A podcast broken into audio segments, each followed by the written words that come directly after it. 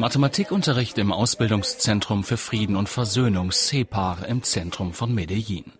Die jungen Männer und Frauen im Alter von 18 bis 26 Jahren heben nicht erst den Finger, wenn ihr Lehrer eine Frage stellt und sie die Antwort wissen.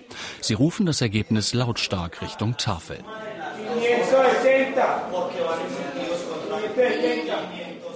Den ehemaligen Paramilitärs und Guerilleros ist klar, die Schulbank zu drücken ist vielleicht die letzte Chance, sich wieder in die kolumbianische Gesellschaft zu integrieren und später ein geregeltes Leben zu führen.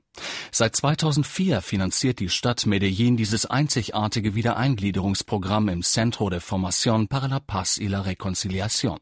Für den Leiter Paulo Serna ein Projekt, das sich rechnet. Mantener una persona en la cárcel vale 6 mil dólares. Eine Person, die im Gefängnis sitzt, kostet den Staat pro Jahr 6000 Dollar. Einer, der seine Waffen abgegeben hat, kostet dagegen jährlich nur 3000 Dollar. Hinzu kommt, dass die Haftanstalten in Kolumbien nicht gerade für Resozialisierung stehen. Meistens kommen die Häftlinge schlimmer heraus, als sie hineingegangen sind. Ich gebe Ihnen noch eine andere Zahl. Dieses Projekt kostet genauso viel wie ein Kriegsflugzeug oder ein Hubschrauber der Luftwaffe. 80 Millionen Dollar. Das ist der Preis eines Reintegrationsprogramms für ganz Kolumbien, von dem 150.000 Menschen, Demobilisierte und ihre Familien profitieren. 150.000 personas porque son los desmovilizados y sus familias. Zu den über 4000 Demobilisierten, die allein in Medellin ihre Waffen abgegeben haben, zählen auch Juan Carlos Pérez, der vier Jahre für die rechtsgerichteten Paramilitärs kämpfte, und die frühere FARC-Guerillera Jean-Marie Garcia. Noch bis vor kurzem standen sich die beiden in dem seit nunmehr 40 Jahre dauernden Bürgerkrieg als Feinde gegenüber. Nun pauken sie zusammen Mathematik und Spanisch. Tengo 20 años.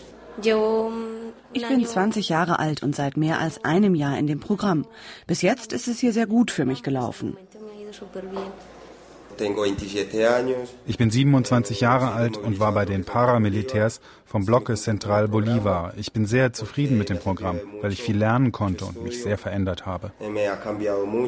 Und so bestimmen nicht mehr Kalaschnikows das Leben von Juan Carlos Pérez und Jean-Marie Garcia, sondern Schulbücher. Denn auch sie haben wie die meisten hier im Ausbildungszentrum für Frieden und Versöhnung keinen Abschluss und durchlaufen die Schule wie im Zeitraffer.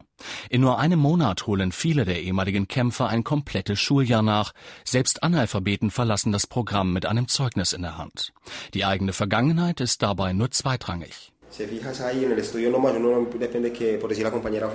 Hier im Programm ist es egal, ob du bei den Paramilitärs oder bei der Guerilla warst. Wichtig ist nur, dass du studierst. Und da macht jeder sein Ding, ohne den anderen nach der Vergangenheit zu fragen. Alle acht Tage haben wir einen Termin bei der Psychologin. Und da spielt unsere Geschichte schon eine Rolle. Es ist uns aber überlassen, bis zu welchem Punkt wir antworten wollen. Bei den Mitschülern und den Lehrern ist die Vergangenheit dagegen tabu. Doch die kolumbianische Gesellschaft hat die Taten der früheren Paramilitärs und Guerilleros noch nicht vergessen. Die Angst und das Misstrauen gegenüber den Heimkehrern sind weiterhin groß. Einen geregelten Job zu bekommen ist daher schwierig. Das Problem für viele von uns ist, dass wir nicht in einer Firma arbeiten können, weil wir dazu unsere Vergangenheit verleugnen müssten. Wir haben sowieso einen schlechten Ruf und die wenigen, die noch eine Arbeit bekommen haben, haben meist keinen guten Job gemacht. Von daher ist dieses Programm eine einmalige Chance, die wir nutzen müssen, um vorwärts zu kommen. Dass eine Guerillera wie Jean-Marie Garcia, die erst vor kurzem ihre Waffen abgegeben hat, eine bessere Schulausbildung bekommen soll als unbescholtene, aber mittellose Bürger, stieß in Medellin jedoch auf heftige Kritik. Die Stadtregierung reagierte prompt und legte ein Zusatzprogramm für 10.000 Jugendliche aus den ärmeren Vierteln auf. Das Wiedereingliederungsprogramm bleibt aber unangetastet und hat auch schon großes Interesse in anderen Teilen Lateinamerikas geweckt. Wir haben ein Modell, welches bereits kopiert wird. Der Direktor unseres Programms war gerade in Mexiko, weil Mexiko jetzt genau über die Probleme klagt, die wir vor 10, 15 Jahren hatten. In Venezuela, in Caracas, wird auch geschaut, welche Erfahrungen wir hier in Medellin mit unserem Projekt machen. Es ist auf jeden Fall ein ambitioniertes Projekt, das man durchaus vorzeigen kann. Gerade vor dem Hintergrund, dass Medellin noch vor kurzem ein Schlachtfeld war. Klar, es gibt auch heute Probleme, aber wir sind dem Frieden in der Stadt schon ein großes Stück näher gekommen.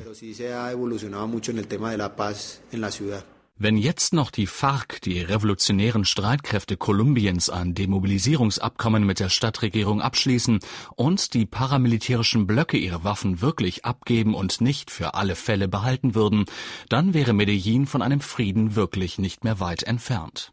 Dass dafür ein Teil Gerechtigkeit geopfert wird, ist allerdings der Preis, den die Gesellschaft zahlen muss. Doch es lohnt sich, meint der Leiter des Ausbildungszentrums für Frieden und Versöhnung, Paulo Serna.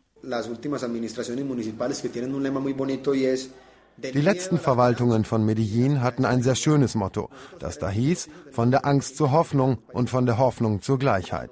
Wir wollen, dass unsere Kinder in der Zukunft in einem friedlichen Land leben können. Das war weder uns noch unseren Eltern vergönnt. Es sind jetzt sechs, sieben Generationen von Kolumbianern, die gar nicht wissen, was Frieden ist. Wir hoffen und dafür arbeiten wir auch, dass die nächste Generation friedlich in unserer Stadt und unserem Land leben kann. Für unsere Kinder soll endlich Frieden sein.